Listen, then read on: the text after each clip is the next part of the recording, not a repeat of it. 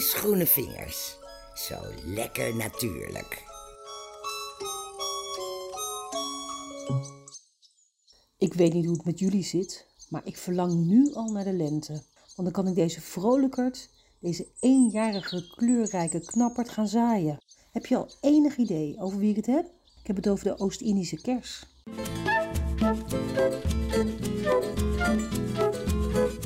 Je zou denken dat de plant uit Oost-Indië komt, maar dat is niet zo. Want in de 17e eeuw namen de Spanjaarden mee uit Peru. En de naam kers dankt hij aan de smaak en geur van het blad, want die lijken op waterkers en sterrenkers. Als je de Oost-Indische kers in je tuin hebt staan, dan wordt het een drukke bedoeling. Want de lekkere geurende bloemen lokken bijen en die hele felle kleuren, die trekken ook nog heel wat andere beestjes aan.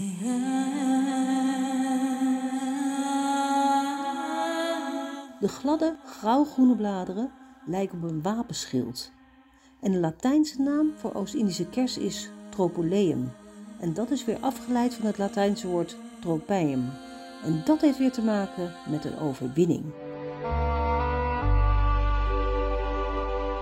Oost-Indische kers werd pas echt populair in de 19e eeuw. Want artsen kwamen er toen achter dat scheurbuik te wijten was aan een tekort aan vitamine C. En die Oost-Indische kers die zit vol met vitamine C. Dus wat deden de scheepslui? Die namen Oost-Indische kers mee. Die zaaiden Oost-Indische kers op de boot en dat hielp dus goed tegen scheurbuik.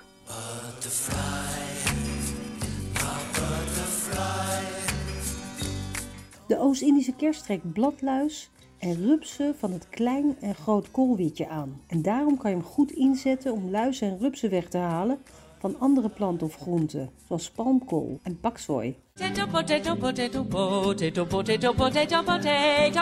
Het schijnt zo te zijn dat als je Oost-Indische kers in de buurt van aardappelen zet, dat de smaak daarvan gaat verbeteren.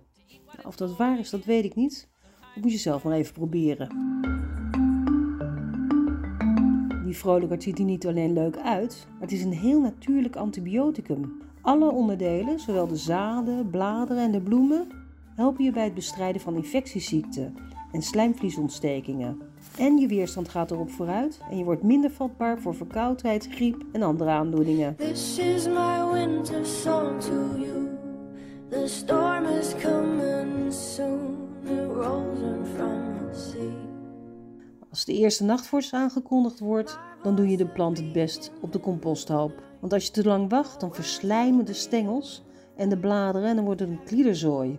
Het leuke van de Oost-Indische kers is dat hij zichzelf vrolijk uitzaait.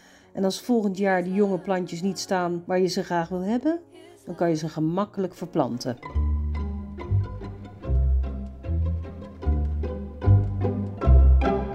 Ik kwam een mooi gedicht tegen van Jacobus van Looy. Dat is een Nederlandse schrijver en schilder uit de 19e eeuw. Hij maakte een gedicht over Oost-Indische kers. Rood, groen, rood, rood bloesem. Kers, rood, groen, een zaad van ver. Dat wortelt, verstrengelt, wegvoert van gewemel. Rood, rood, groen, weg. Ram bam badia, ram badia, ram bam. Met die Oost-Indische kers is het smikkerde geblazen. De smaak van de bloemen heeft wat weg van een mix van mierikswortel en rucola. Het is in ieder geval lekker pittig. Je kunt de zaden, als ze nog groen zijn, ook oogsten en inmaken in zuur. Voeg hier wat lekkere kruiden aan toe en laat ze drie maanden staan. De zaden heten dan ook wel Oost-Indische kerstkappertjes. De bladeren kun je gebruiken door de salade of je kunt er pesto van maken. Helaas vind je wel eens wat luizen onder de bladeren van de Oost-Indische kers. Breek die bladeren af en gooi ze weg. De rest van de plant groeit dan gewoon verder en die kan je dan nog prima eten. De luizen op de Oost-Indische kers geven eigenlijk ook een signaal af. Want bladluizen op een Oost-Indische kers wijzen erop dat er een tekort aan kalk is in de bodem. Nou, beste mensen, Annie's Groene Vingers breidt er een einde aan. Tot de volgende keer.